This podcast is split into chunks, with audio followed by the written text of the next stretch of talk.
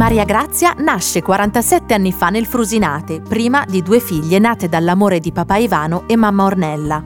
È una bambina serena e tranquilla, amante dei cani. Ogni volta che ne incontra uno passeggiando per strada, ha l'istinto irrefrenabile di rincorrerlo per giocare con lui.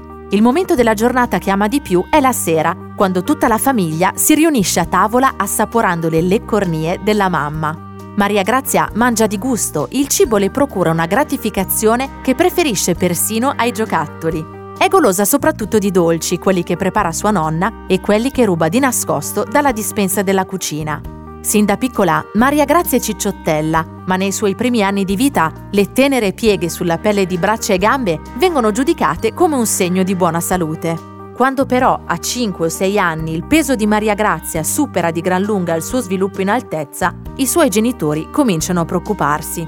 Suo papà, più di tutti, cerca di educarla a un'alimentazione più corretta, ma Maria Grazia sottovaluta i consigli paterni e appena può si rifugia nel cibo. Di nascosto dai suoi genitori o durante le feste dei suoi amici di scuola, si riempie la pancia di un sacco di schifezze, dolcetti, caramelle, pizzette, merendine. Anche l'adolescenza avanza col peso dei suoi chili in più.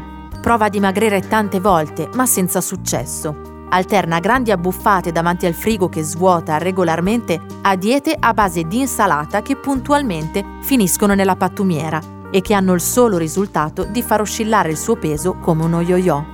Maria Grazia sa di essere grassa, ma quella corazza che si porta addosso non le crea particolari problemi, si sente felice così e non fa neanche caso alle battute di qualche parente o amico che sottolineano come un evidenziatore le sue gambe troppo pesanti, la pancia grande e le braccia larghe.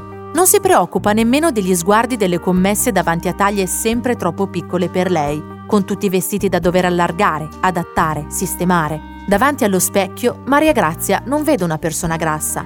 Riflessa, vede solo una persona.